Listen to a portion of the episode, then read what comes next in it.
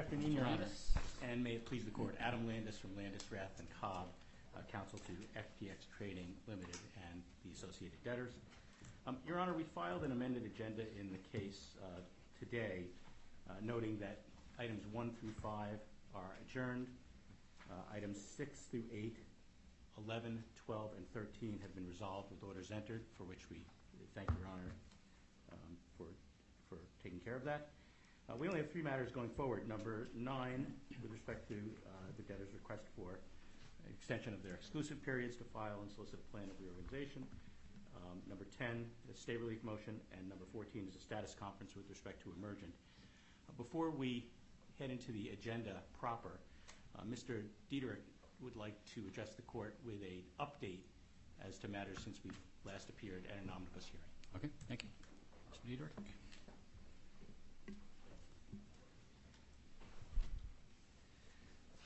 Thank you. Good afternoon, Your Honor. Uh, Andy Dietderich for the debtors. Uh, with me is my partner, Brian Gluckstein. Um, I think we have a presentation. Does it, do I press it forward?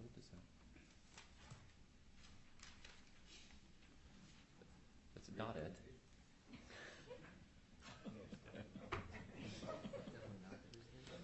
Remove that person from Zoom, please. Thank you.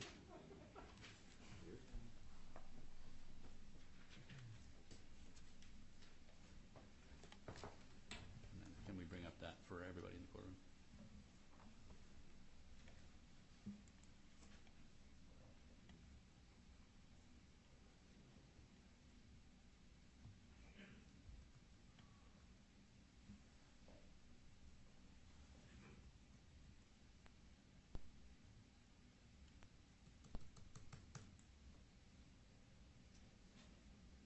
There it is. Good. So thank you. Your Honor, it's been three months since we were before you at an omnibus hearing. Uh, we'd like to thank Your Honor for the efficient manner in which the cases have been conducted so far. The Court has issued more than 38 orders on certification of counsel, including 30 orders that reflected negotiated solutions with stakeholders. As a result, the debtors have been able to focus almost entirely on the business of the case rather than court appearances. The first months of the case have been extraordinarily busy and productive. There's an overwhelming number of ongoing work streams and novel issues in every discipline. Today the situation has been stabilized and the dumpster fire is out. And as I will explain in a moment, we anticipate filing a plan of reorganization in July. I would like to spend some time on a case update for the Court. First, and perhaps most important, are assets available for stakeholder recovery. Our estate consists of many investments, businesses, and causes of action that have not yet been monetized. Valuing these now is impossible. However, we are tracking distributable assets, cash, uh, Class A or Category A cryptocurrency, which we defined in previous uh, submissions, and securities. Here's a chart of these assets at petition date value, including cash receivables from the settlements and transactions recently approved by the Court. We now stand at $6.2 billion, an increase of $800 million from my update to the Court in January.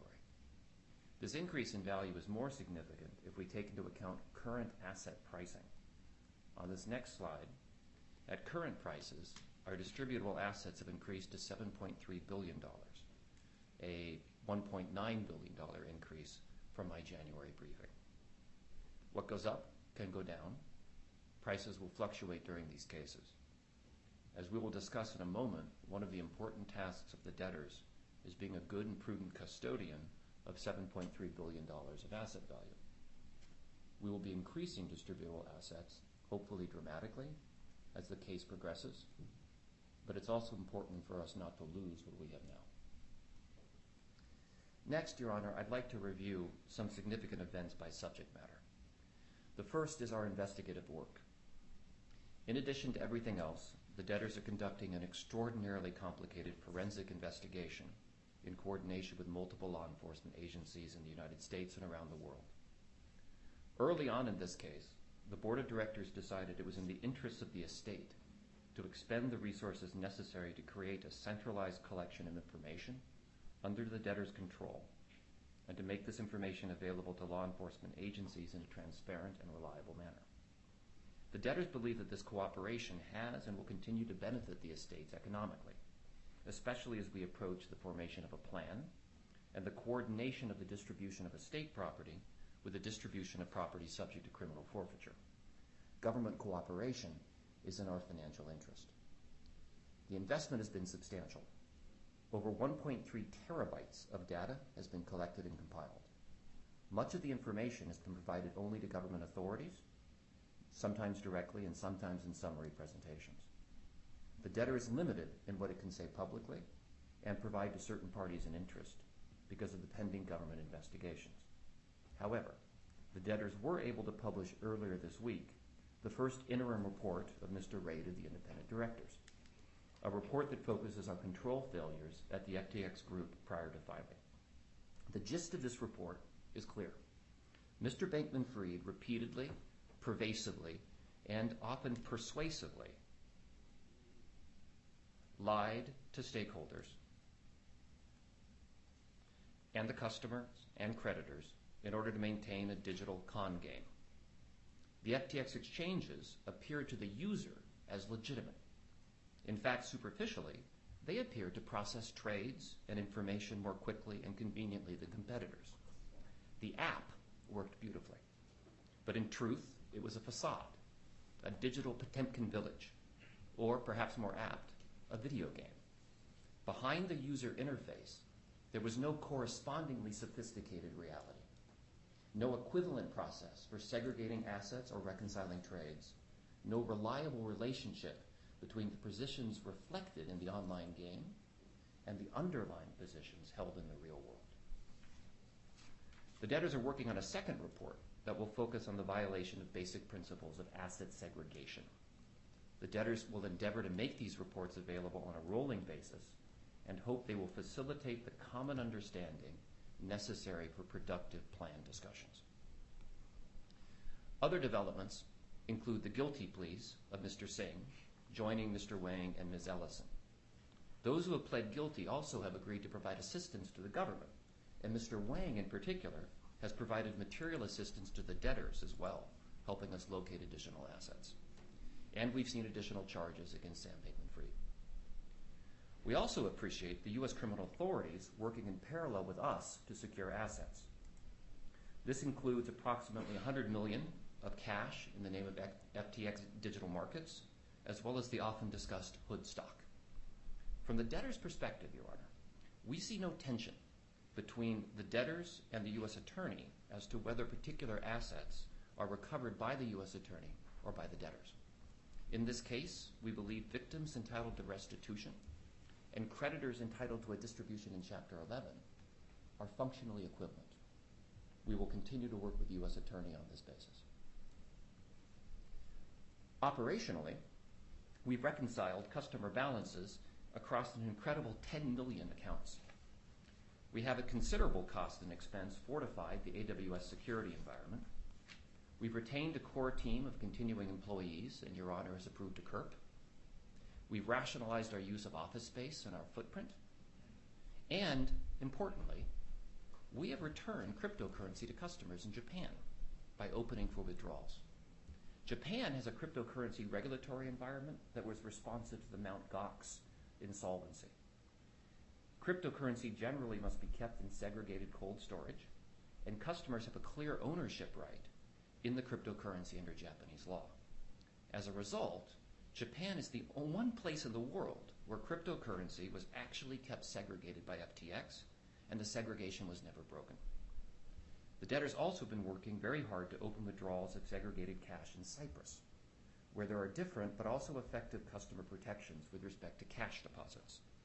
These jurisdictions, however, are notable exceptions. Everywhere else, the situation as to customer rights and asset segregation is unclear. Accounting and tax are things normally taken for granted by lawyers, but the debtors now are not reviewing balance sheets because there are no reliable balance sheets. Instead, the debtors have been building balance sheets from primary source material. That material includes banking records, AWS, the cloud environment, QuickBooks, and a category of unstructured data, which is accountant speak for emails, text, and even chat room entries. The initial fruits of this effort were the reports the debtors made public on customer shortfalls on the exchanges, and the schedules and statements filed only last month. Efforts now underway include recreation of inter-silo and inter-debtor transactions, led by our financial advisor Alvarez and Marsal, the development of historical financial statements, led by a team of forensic accountants at AlixPartners, and efforts to put the debtors in a position to file accurate tax returns, led by Ernst & Young.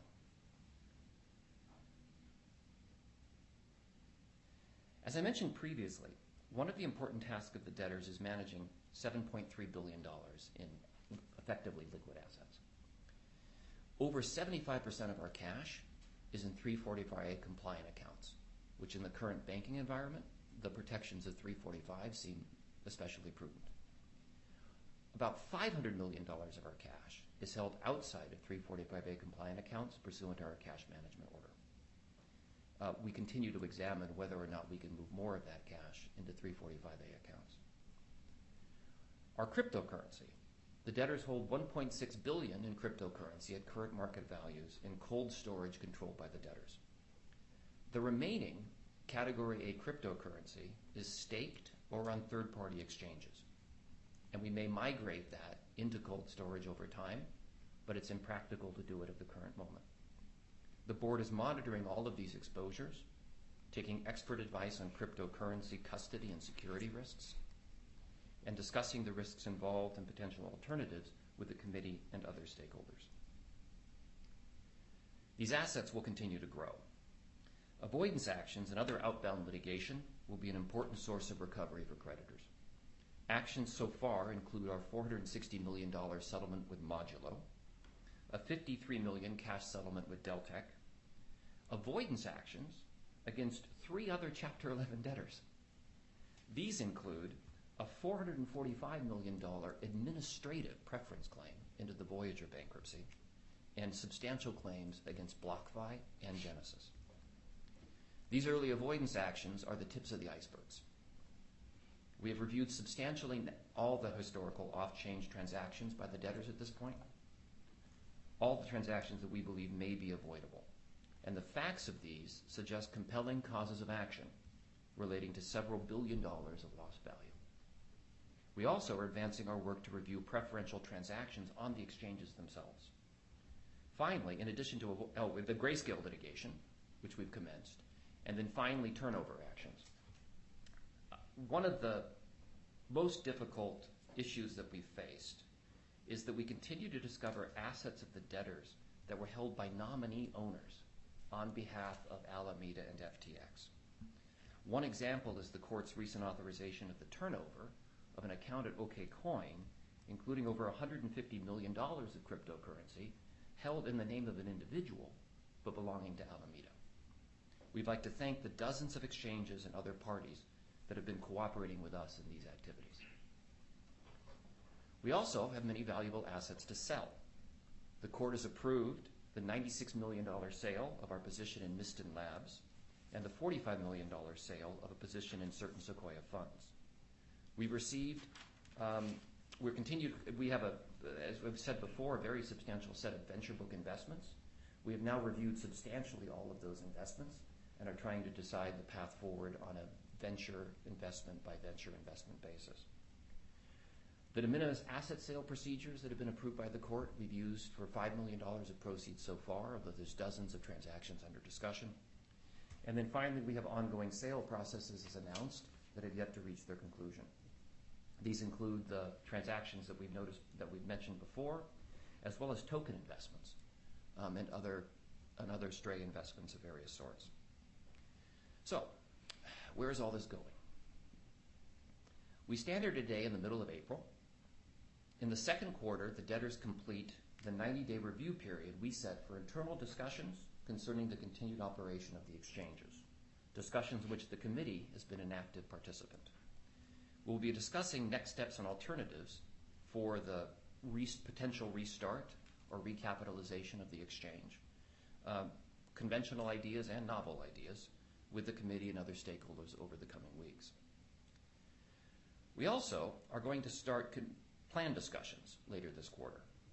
Our goal is to file with the court a preliminary plan of reorganization in July. We would like to set a bar date promptly. Our current expectation is that we will set a non-customer bar date at the end of July. Our customer bar date requires the creation of a bespoke claims portal and raises a number of complicated issues. We're preparing the portal in consultation again with the committee and want to have an operating demo to run through prior to launch. So we anticipate the customer bar date, like the government bar date, will be at the end of September. That's a bifurcated bar date process, but it allows us at least to get the information that we're going to yield, that the non-customer bar date will yield. This is in part because the uh, level of information we have about non-customer claims is, um, let's just say, will be benefited by the bar date process. As we start to decide, we have a pretty good idea now of the nature of customer claims against the estate, but the nature of non-customer claims, we have a lot less certainty. And so we've bifurcated the bar date so we can approach the plan process having a better sense of how significant are non-customer claims, in particular, um, loan counterparty and other claims into Alameda. We're aiming to have a disclosure statement filed in the fourth quarter, a disclosure statement hearing in the first quarter of 2024, a plan solicitation that bridges the quarters, and finally, plan confirmation in the second quarter of 2024. Now, these are, of course, an aspirational calendar, but we believe it's a sensible calendar. And we believe um, the filing of a plan early is important given the nature of the case.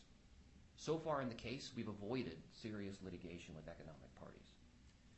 As we've considered internally at great length, the central legal issues in the cases, such as the nature of customer entitlements, the distinction or lack of distinction between legal entities, they all raise significant equitable as well as legal questions.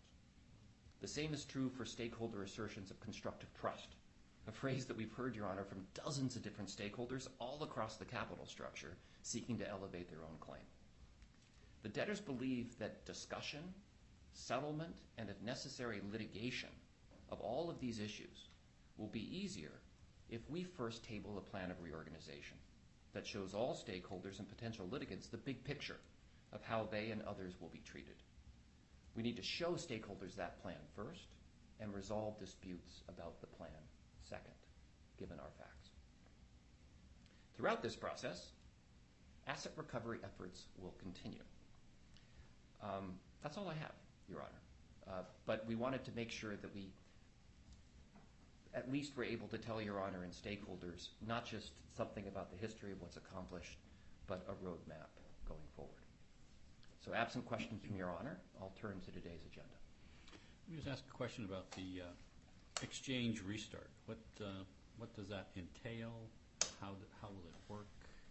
Do customers, will they be able to withdraw funds? Are there coin that's being held in the exchange? What's the anticipation of how that's going to play out? The short answer is we don't know yet. So there's two exchanges, of course. There's actually more than two exchanges. There's two primary exchanges, .com and the U.S. exchange. The options being considered include um, a restart of the exchange from an operational and a functional perspective. It is likely that requires the raising of significant capital. There's a question posed whether the estate's capital should be used for that or whether it should be third-party capital. There are some people that look at it as an M&A transaction. Can we dispose of the assets, including the going concern value of the estate, for proceeds to the estate and distribute those proceeds? There are possibilities that customers could have uh, an option to take part of their proceeds um, in, you know, that they would otherwise receive in cash from the estate and receive some kind of an interest in the exchange going forward. There are as many opinions on this, I think, as there are professionals involved in the case, and that's a lot. So it's a very you know, – I don't think we have an answer at this time. What we have committed to do, um, as we spent the last about 90 days, that the 90-day period we gave to kind of the initial consideration of this is expiring, and we're going to sit down with the committee and other stakeholders and think about it. Um, the, there's also a sequence and a timing question. So there are some that believe that if there's anything to be done with the exchange, it should be done quicker, uh, as quickly as possible, which might imply some kind of 363 or other architecture. And others, um, um, you know, that believe perhaps the exchange should be coupled with other assets, um, as opposed to just being, you know, the exchange itself. So a long-winded way to say, Your, Your Honor, that all options are on the table, but we don't have any, any particular path forward at this time. Does there need to be a resolution of the, I know there's litigation pending about whether coin that's being held on the, uh, in the exchange is property of the state or is it customer's property? Does that need to be resolved before we can reopen the exchange? No, I don't think so. I, think that it depends on the nature and the structure of that transaction? Um, and that's, again, one of the things we're thinking about is if we want to do something with the exchange in advance of what I think is already an aggressive timeline for the plan, as opposed to waiting to resolve when we resolve the plan, then I think we're all going to have to get together and come up with a way to monetize, if you will, the estate's investment in the, the value the estate has in the exchange in a way that is without prejudice to the plan issues. Um, but there's obviously a relationship. Thank you. So on the agenda today, Your Honor, we only have three items, as I think uh, Mr. Landis mentioned. Uh, The first item, Agenda 9, is exclusivity. Uh, Then we have uh, uh, Mr. Bankman-Fried's motion for relief from the automatic stay, and then a status conference discussion in the emergent case, Agenda Item 14. So, Your Honor, I'll turn to the exclusivity motion filed at docket uh, 846. The debtor's request to extend the exclusivity period by six months is unopposed. Uh, The committee did file a statement to which we responded. An absent question from the court, we'd ask the motion be entered. I don't have any questions. Did the committee want to be heard on that? Uh, We would like to, Your Honor. Yes, thank you. Your Honor, Chris Hansen with Paul Hastings on behalf of the official committee. I'll try to make this brief, Your Honor. Um, The committee's statement that was filed in connection with exclusivity was accurate and not misleading. It was direct and aimed at helping the court to try to understand the committee's frustrations to date. It was also aimed at holding the debtors to their newly minted timeline and their commitment to be more transparent with committee members than they have been to date. Unfortunately, uh, the debtors filed a surprisingly insecure response that the committee believes is disingenuous in some ways, and we have no choice but to correct the record. As we noted in our statement, the primary issue the committee has had with the debtors is their lack of trust and engagement at the committee member level. The debtors' own exhibit highlights their concern. Of the 1,636 documents provided to the committee, as listed on the exhibit, only 21 of them, 1.3% of the total, were seen by the members of the committee as designated as non-professional eyes only. Of those 21, two were the so-called UCC reports uh, that the debtors referred to a few times in their response. To be clear, those are not really UCC reports. They were debtor documents that were shared with the members of the committee on the same day that they were released to the public and accompanied by two of the three meetings that were listed on the debtor's exhibit, which were walkthroughs of the documents hours before they were publicly released on January 17th and March 2nd. Obviously, if the committee members have been given advance access to the decks, they could have asked more intelligent questions, made the calls more productive, and provided valuable input on those presentations, but they were not provided with that opportunity, despite the requests of the committee professionals to do so. The only other meeting of the three that are referenced in the deck happened on March 30th, after the committee delivered the debtors a draft reservation of rights on exclusivity that was far more strident than the one that it ultimately filed. At the time of the delivery of the draft document, the committee requested a case timeline and a meeting with Mr. Ray. The debtors did not disclose a case timeline to the committee professionals at that point, but they did, however, provide a high-level timeline when the call with Mr. Ray took place a week later. The debtor's reply would have the court believe that both its detailed timeline and the call with Mr. Ray were products of the debtor's own volition, but they simply were not. They were prompted by the committee and we are pleased with Mr. Dietderich's disclosure of the timeline today. That's the kind of information that we believe the court deserves and that we believe the public deserves and that we believe all the creditors and the customers deserve as well. However, as an example of how the committee members have been helpful to the debtors, which is not referenced in any of the pleadings, is the situation that unfolded over the weekend after the Silicon Valley Bank failure. That weekend, Mr. Ray reached out to the committee professionals and the committee members, and a productive dialogue occurred where the expertise of the committee members was helpful to the debtors in navigating the unique situation that confronted them with respect to certain stablecoins. It was and remains the committee's hope that similar interactive roll up the sleeves and get to work meetings like those will continue. The committee also takes issue with what the debtors seem to be trying to convey in their reply as to the committee's role, which is simply one of administrative oversight. As the court knows, that is definitively not what a creditors committee is limited to. Section 1103 of the code provides for the non-exclusive and expansive list of topics that are appropriate for a committee, including the investigation of the acts, conduct, assets, liabilities, and financial condition of the debtors, the operation of the debtor's business, and any other matter relevant to the case or the formulation of a plan in order to carry out its role as a fiduciary for all creditors in a Chapter 11 case. Similarly, Section 1109 of the code permits committees to be heard on any issue in the case. In the end, Your Honor, the committee believes that its members have real-world digital asset and cryptocurrency trading knowledge and expertise that can prove helpful to the debtors in addressing the many issues in these cases and to expedite their conclusion. The committee looks forward to the forthcoming plan negotiations and the hard work to be done and the many other tasks that are necessary to achieve its goal. One note on the restart of the exchange, Your Honor. Um, the committee does have a subcommittee that is focused exclusively on the restart. It incorporates many of the concepts that Mr. Dietderich discussed, and yesterday we were happy to deliver to the debtors a term sheet on that basis, and we look forward to working with them going forward. Okay, Thank you. Thank you, Your Honor. Mr. Dietderich, any response? Obviously, I expect the debtors and the committee to cooperate fully, and there be a free flow of information between the two. Um, you know, we, I, I, I did not appoint a uh, examiner because we have an independent board of directors and independent CEO running the debtors. So um, I expect uh, that there will be an open and free flow of information. And we, are, we will, we, we believe we have, and we will continue to try our best on that front. The U.S. trustee, Your Honor, made, I think, a wise choice, appointed a single committee in this case. And we are, despite our growing asset value, far away from an equity distribution, um, meaning that there should be alignment at a fundamental level between the debtors and the committee, and certainly in our relationship with the professionals. We have had um, what I think is really a, an open, transparent, from our end, um, very productive working relationship.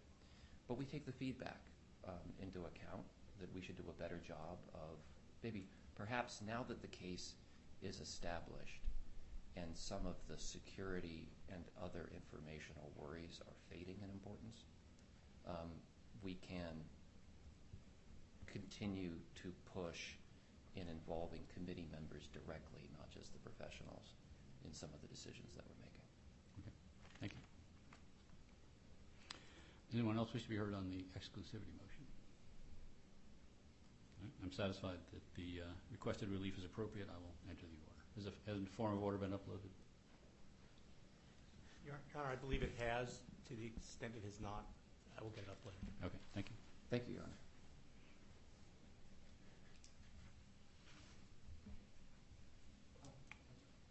So I believe the next motion, Your Honor, is from Mr. Bankman-Fried's counsel.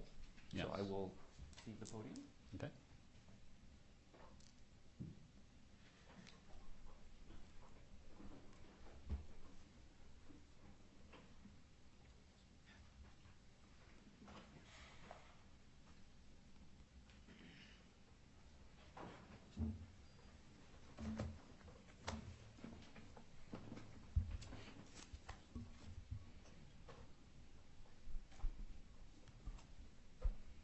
Good afternoon, Your Honor. Gregory Donilon, Montgomery McCracken, uh, on behalf of Samuel Bankman-Fried. I'm joined by my colleague, Edward He has been admitted pro hac vice uh, in this case, uh, and he will be handling uh, item number 10 on the agenda. All right. Thank you, Your Honor. Mr. Schnitzer. Good afternoon, Your Honor. For the record, Edward Schnitzer from Montgomery McCracken, Walker and Rhodes, on behalf of Samuel Bankman-Fried. We're here today on Mr. Bankman-Fried's motion for relief from the automatic stay to the extent applicable to permit insurers to advance and or reimburse defense costs and fees under director and officer's insurance policies. The relief sought is quite customary, as we highlighted in paragraph 30 of our motion, including orders entered by this court in other cases. To be clear, Your Honor, Mr. Bankman-Fried is only seeking an order permitting the insurers to advance or reimburse costs. He's not seeking an order determining coverage or an order awarding him $10 million. Specifically, Your Honor, paragraph 2 of our proposed order states, the automatic stay imposed under section 362A of the Bankruptcy Code does not apply, or to the extent it does apply, the automatic stay is lifted and modified solely to the extent necessary to permit and authorize Realm and Beazley to evaluate coverage and to make payments under and in accordance with the terms of the D&O policies to or for the benefit of Mr. Bankman-Fried for the reimbursement and payment of any covered defense costs incurred in connection with the pending claims. Your Honor, also contrary to what some of the objecting parties have claimed, Mr. Bankman-Fried is also not seeking an order to the exclusion of any other insured who might have coverage.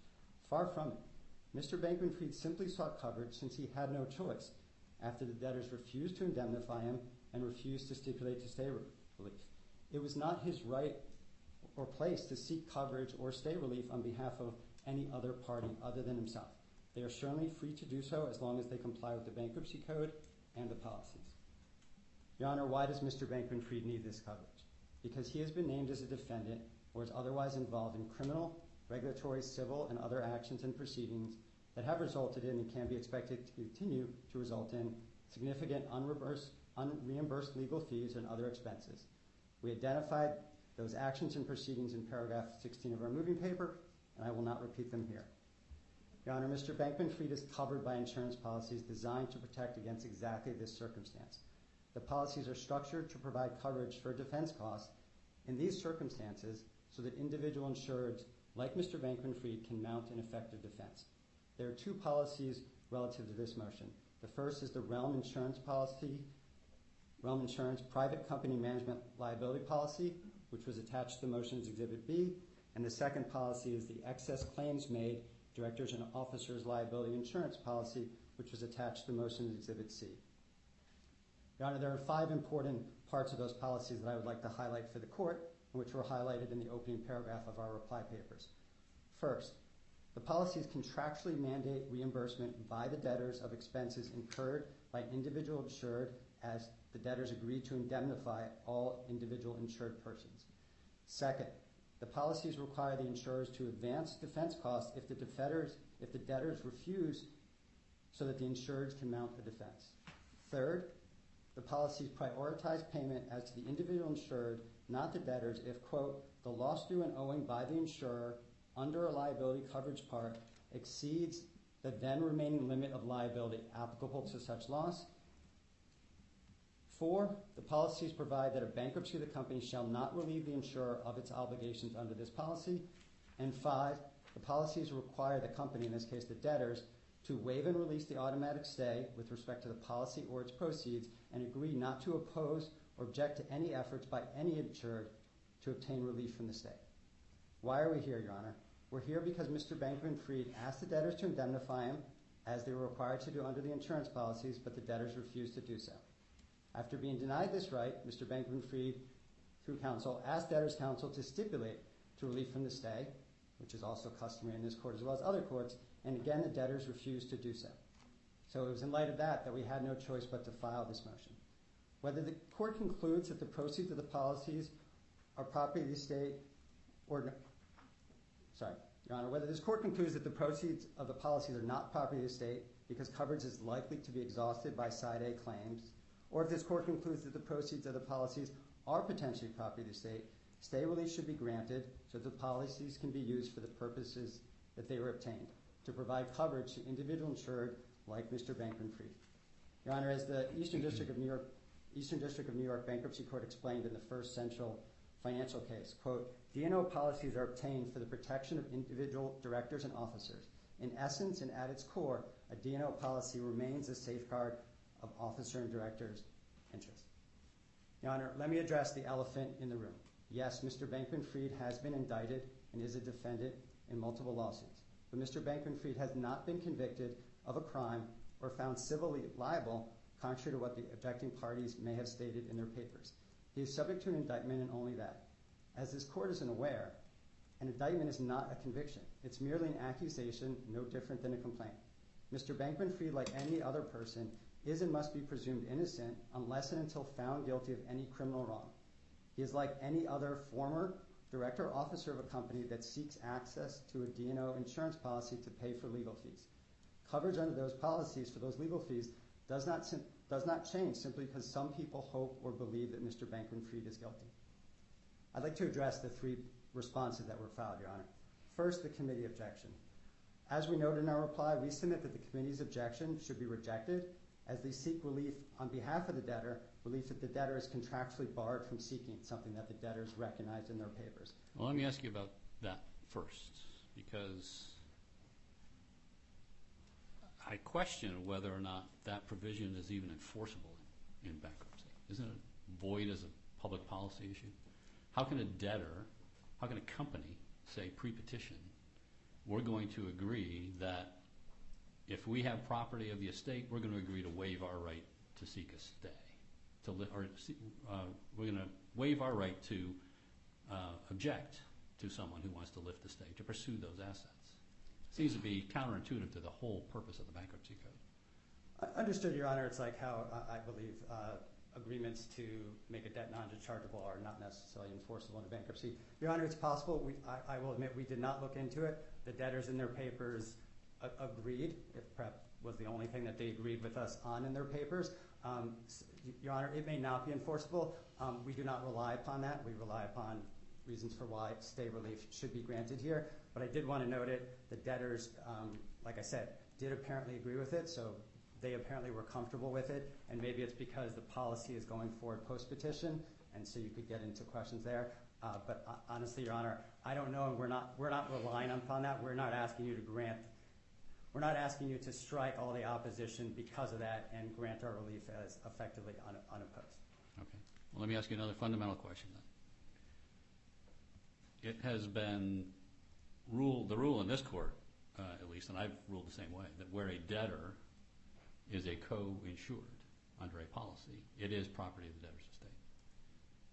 And the debtor here is a co-insured under these policies, correct? Yes, correct, Your Honor. So they would be under precedent in this court. It is property of the debtor's estate, right? Your Honor, as we set forth in our paper, we believe because of the priority of payments that side A will come first, that there will not be there will not be anything left likely for the debtors. And we believe because of that, and there's ample case law to support it, that it's not property of the estate. But as we put in our papers, should this court conclude otherwise, that is why we also sought relief from the stay to the extent the proceeds of the policies are fine to be property of the estate. They do have a potential interest. We believe it is contingent, and it is less than individual insureds, which includes Mr. Bankman-Fried but does include other members. But, Your Honor, to the extent you conclude that because of that contingent interest, it is property of the estate, that is why we also seek stay relief, Your Honor, as our alternative ground. Well, doesn't that also contradict your position that you're taking that the priority of payments, you're saying you're saying that Mr. Bankman-Fried is not seeking to deplete the $10 million. He doesn't think he uh, apparently doesn't think he's going to deplete the $10 million. Um, so the priority of payment provision hasn't kicked in yet. Correct, it has not. Which means anybody can file a claim, including the debtors. Correct. Anybody who is permitted to under the policies and under any bankruptcy code provisions that are applicable is permitted to submit a claim, and I would expect that the insurance companies will abide by the policy and review the claims, determine which are appropriate or not, and pay them out as they would do as if there was no bankruptcy proceeding. If that means Mr. Bankman-Fried receives reimbursement, um, obviously that would be great from my client's perspective. If it means others also receive reimbursement, I'm sure that is great from their perspective. If it means the debtors receive some type of reimbursement for some type of cost that they incur, that is also possible. The insurer will follow the policies, which is all that we're asking We're asking for the right to submit the claim and allow them to go forward because the insurers have specifically told us, and we understand why as uh sure this court, they have told us they will not look at our claims until stay relief is obtained. Okay, go ahead.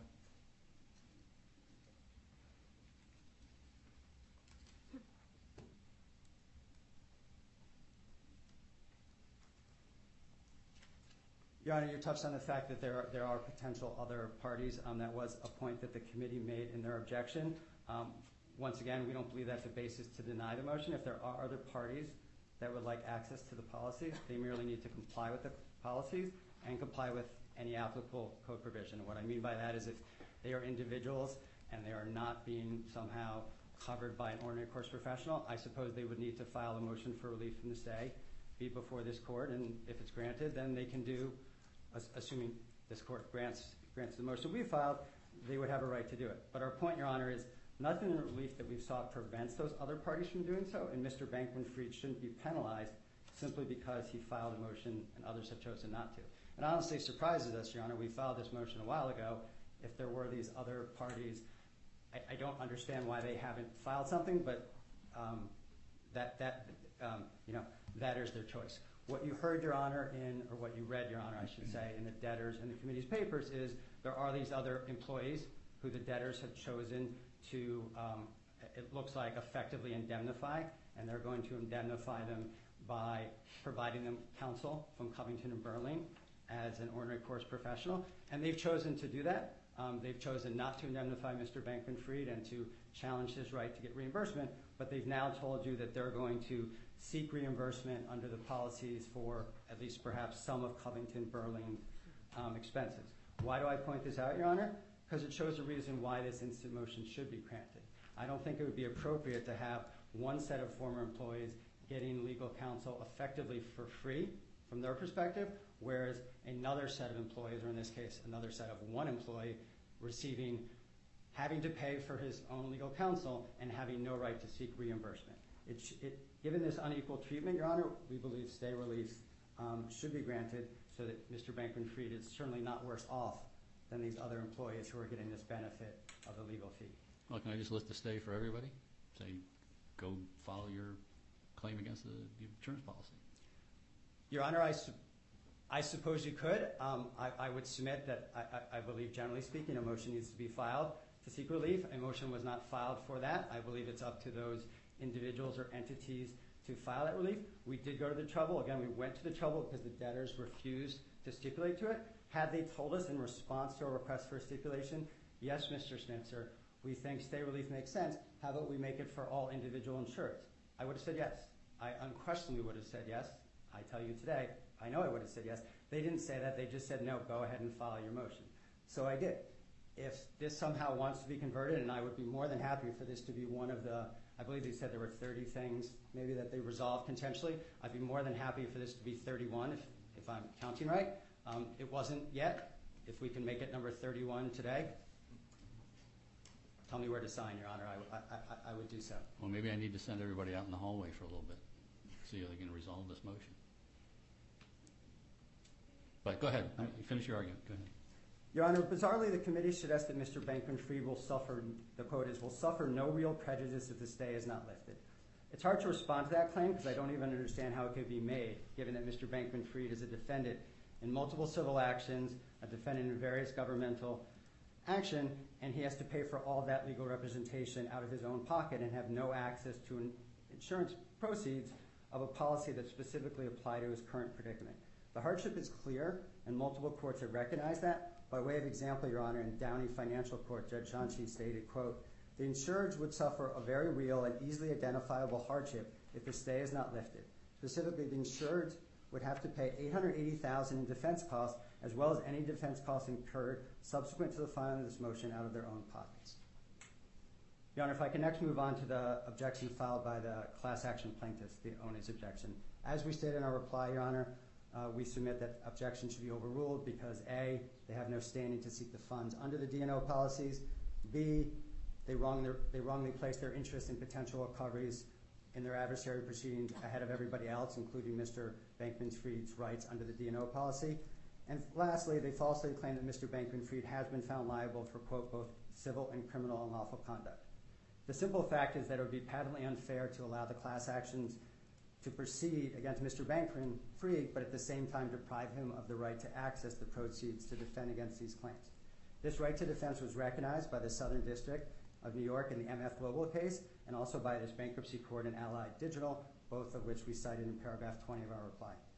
Lastly, Your Honor, I want to touch upon uh, the debtor's objection. I've already mentioned the stay relief, so I won't repeat that again.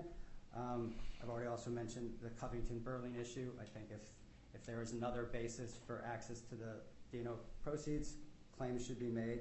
Um, I was a little surprised that the debtor said it would be both unfair and inequitable for you to grant this relief.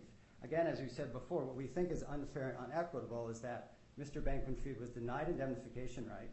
He was then denied the debtors agreeing to a stipulation, and instead the debtors have chosen to indemnify certain employees for whatever reason and provide them with counsel free of charge, while at the same time trying to stop Mr. Bankman-Fried from having any access to the D&O proceeds. So if there's anything that would be unfair and inequitable, Your Honor, it would be to deny this motion with respect to Mr. Bankman-Fried.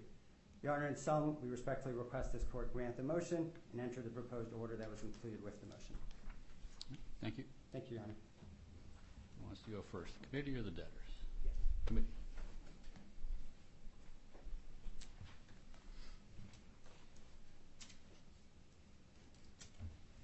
Thank you, Your Honor. Ken Pasquale of Paul Hastings for the Official Committee of Unsecured Creditors.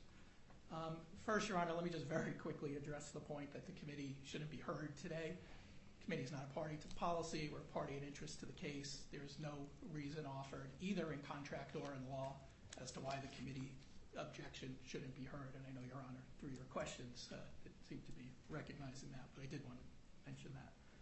I think, Your Honor, one of your questions Um, was right on point as well, and that is Mr. Bankman-Fried misinterprets the policy.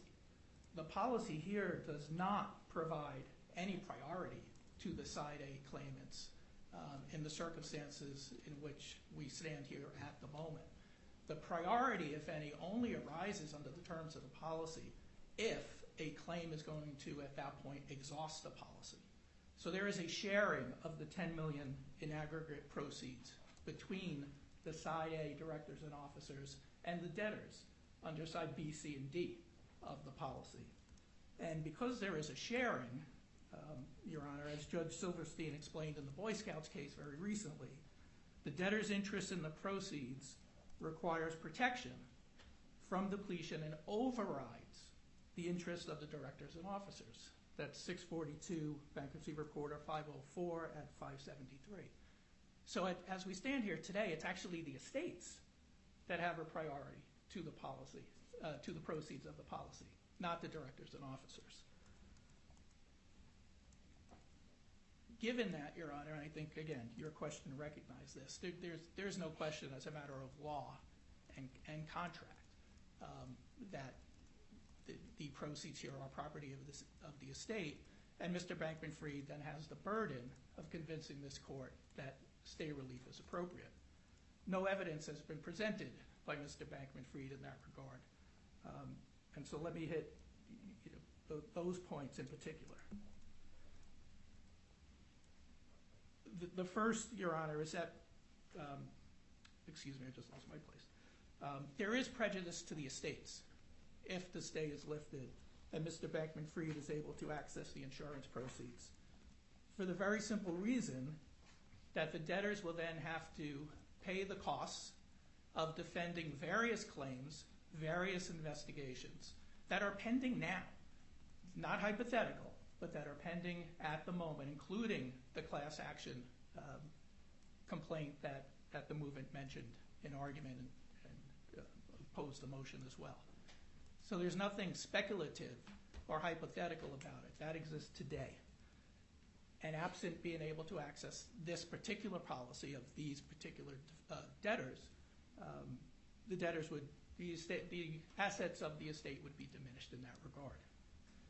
Second, as to the prejudice that Mr. Bankman-Fried claims that he would sustain, again, no evidence has been presented. And in that regard, more particularly, The motion itself, at paragraph 22, references that Mr. Bankman-Fried, by and through counsel, submitted notice letters to various other insurance carriers, including Realm here. But no evidence has been presented as to what other coverage Mr. Bankman-Fried has uh, made claim to and may be receiving. In particular, we mentioned in our opposition, it's the committee's understanding that there is a $20 million D&O um, policy of a different debtor, Paperbird, that does not contain side B, C, and D coverage. And thus, the issues that we're discussing today are not raised. But as I said, no evidence in the record in that regard at all.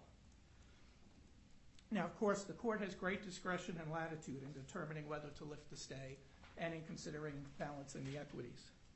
The court can consider, in this regard, the charges and claims that are very significant against Mr. Bankman-Fried, his alleged complicity in the very actions that led to these bankruptcy cases, and the fact that three of his closest executives have pleaded guilty to serious crimes. Those are all relevant facts before the court today.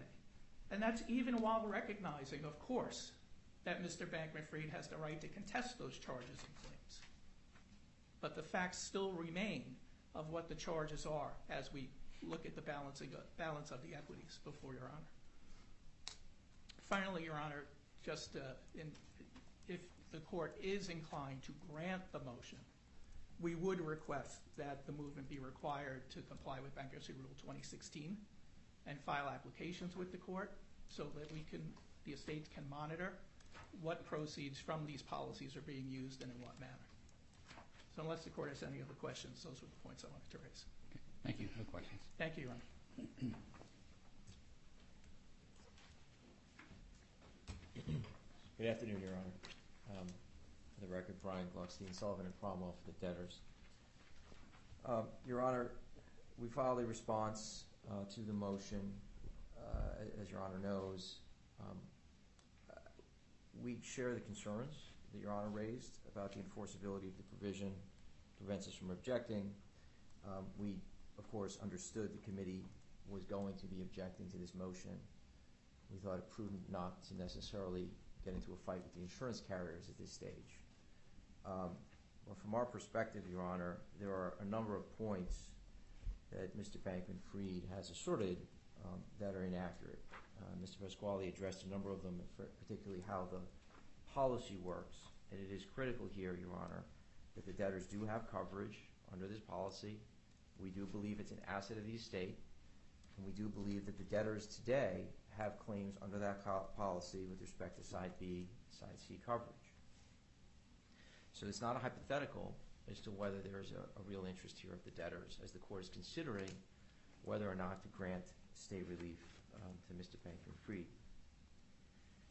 The other point raised uh, and articulated again today with respect to the fact that we are, as the debtors, choosing um, certain current and former employees to indemnify and provide counsel to, to cooperate with investigations is, of course, true.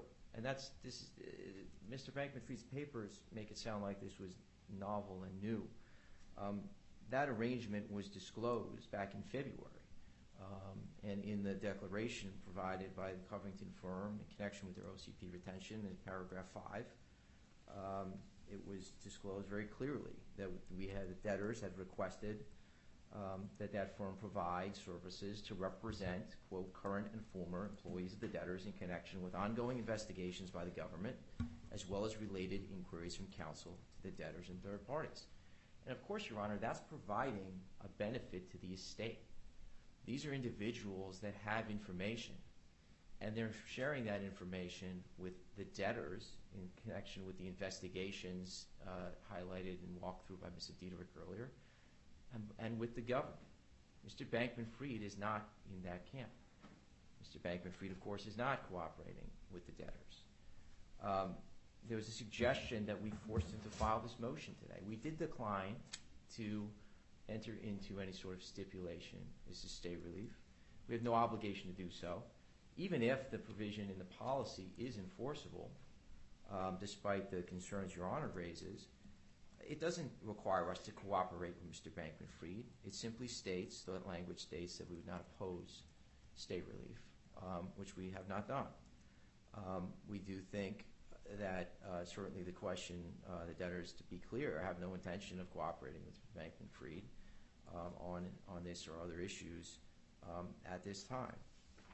Um, with respect to the question of you know, one former officer or director versus others uh, accessing the policy, and we did raise this in our, submission, Your Honor, uh, we do think that if the court is so inclined to access the policy, that Mr. Bankman-Fried um, should not get a leg up amongst uh, among the other potentially um, insured parties here today. And so um, we certainly understand and agree with the points raised by the committee, uh, but to the extent state relief is granted, um, it probably should be granted for all at this point. Thank you, Your Honor.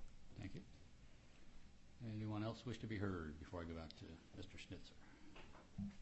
Okay, Mr. Schnitzer.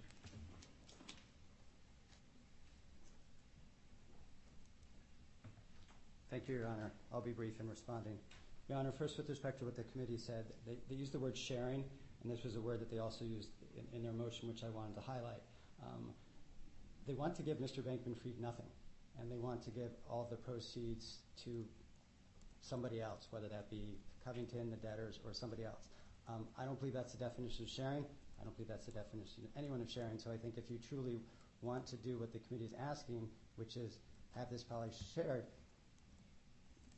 the, relief sought should be granted. If, if it's to be in a stipulation where it's granted with respect to any individual insured, and then people can file their claims, certainly. But sharing does not mean all the money goes to everybody except for Mr. Bankman-Fried. That's not sharing.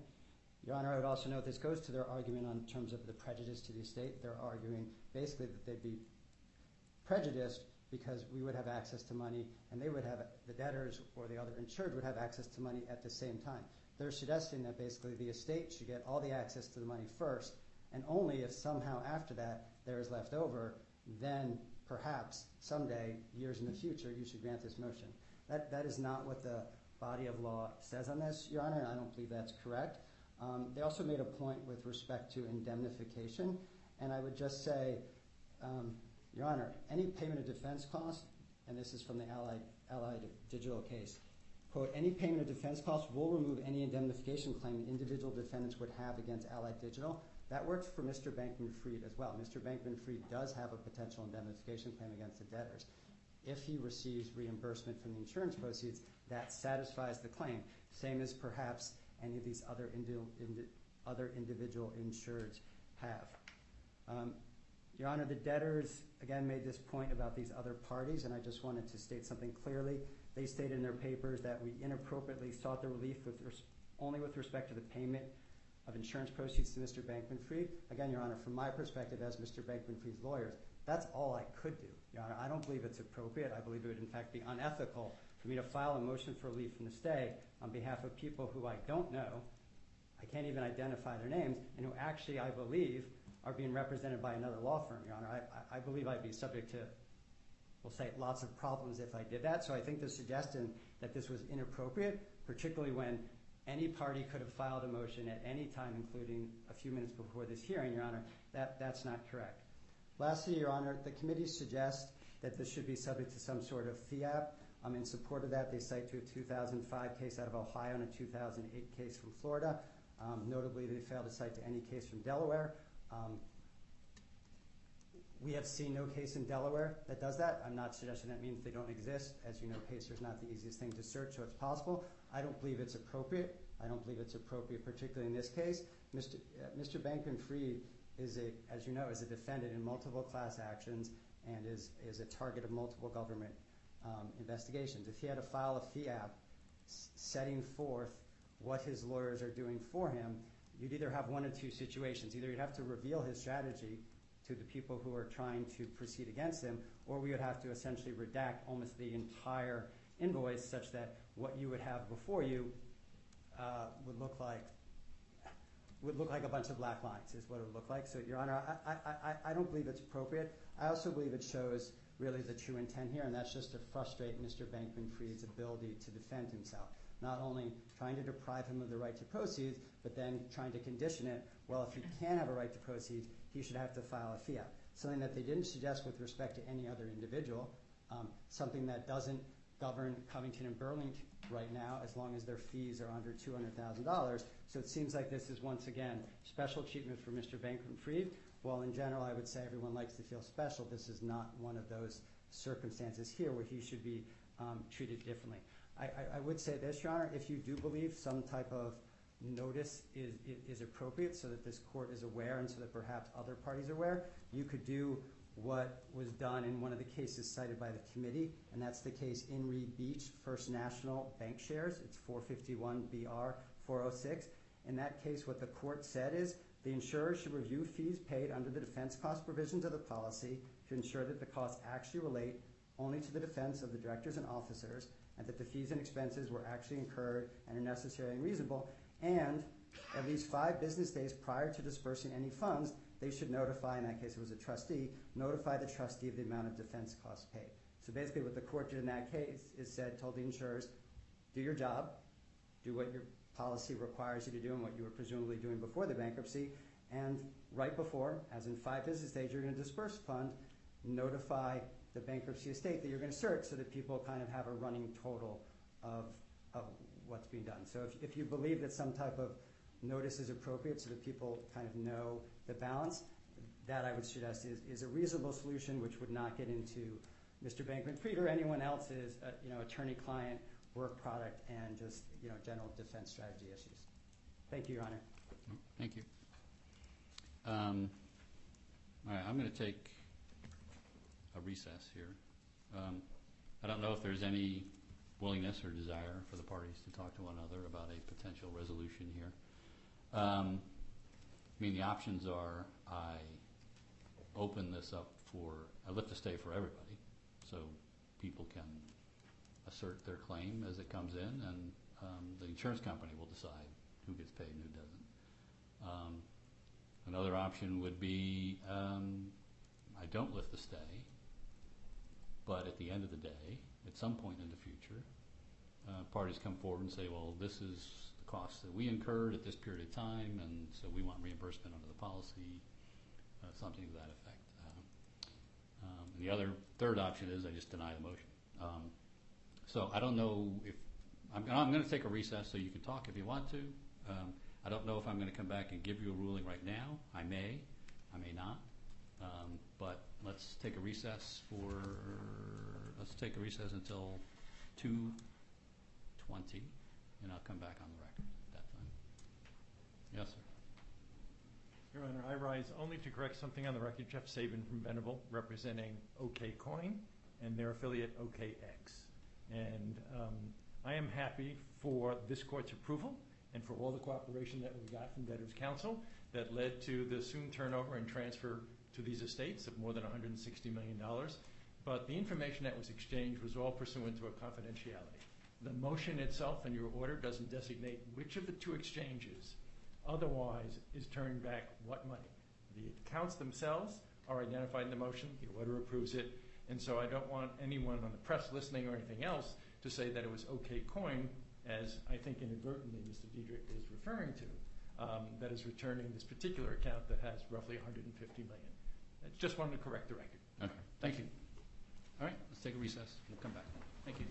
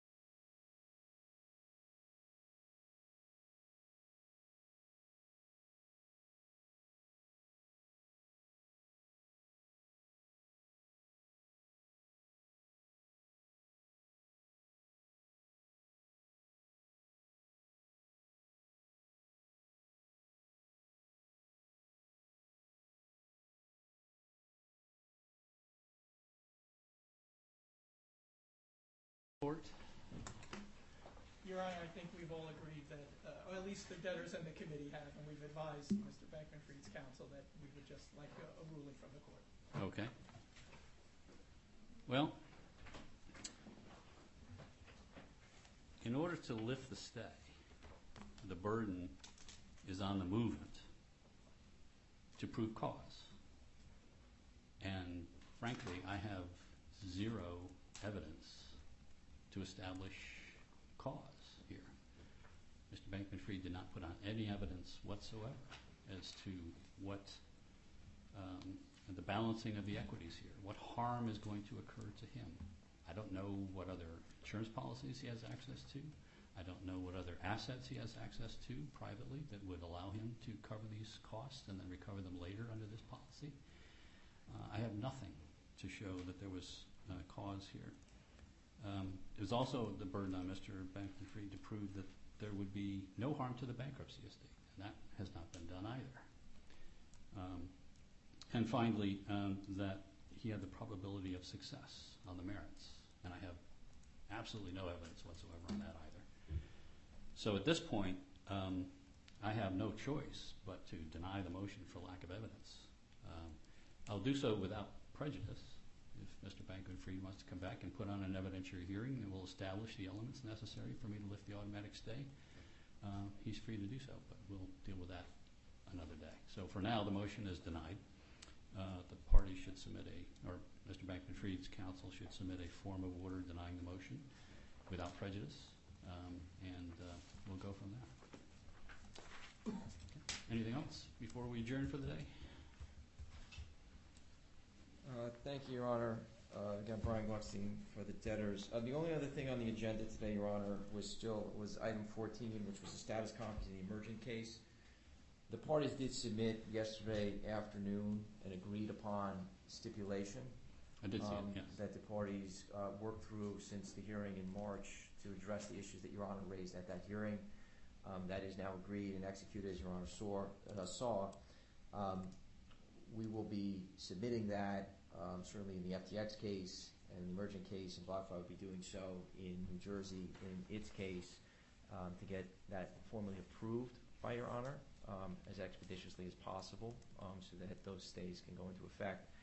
Um, But I did uh, see, I thought, correct me if I'm wrong, but I thought I had read that, that, that it's contingent on both courts approving it. It, it, it is, Your Honor. To be effective, both courts. um, So I probably need to call Judge Kaplan and find out when he's going to approve it before.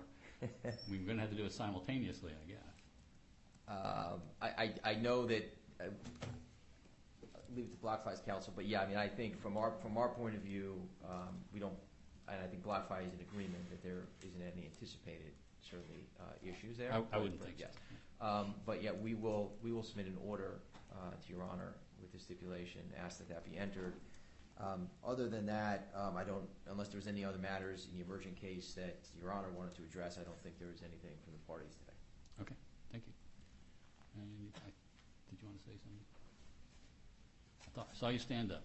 Uh, I, I did, Your Honor. Derek Abbott of Morris Nichols here for BlockFi. Your Honor, we're going to submit it expeditiously. Um, I think all parties would like to see it approved by both courts as quickly as possible, so we'll, we'll do whatever we can to make that happen, Your Well, Honor. If it's submitted under COC, I- I'll, and I can enter it right away uh, under COC. I have no problem with it. I've reviewed it. Um, I think it's appropriate. And uh, I would enter the order, so um, once it's submitted to me under COC, I'll, I'll do that. Will do, Your Honor. Thank you very much. Okay, all right. Thank you all very much. We are adjourned. Thank you, Your Honor.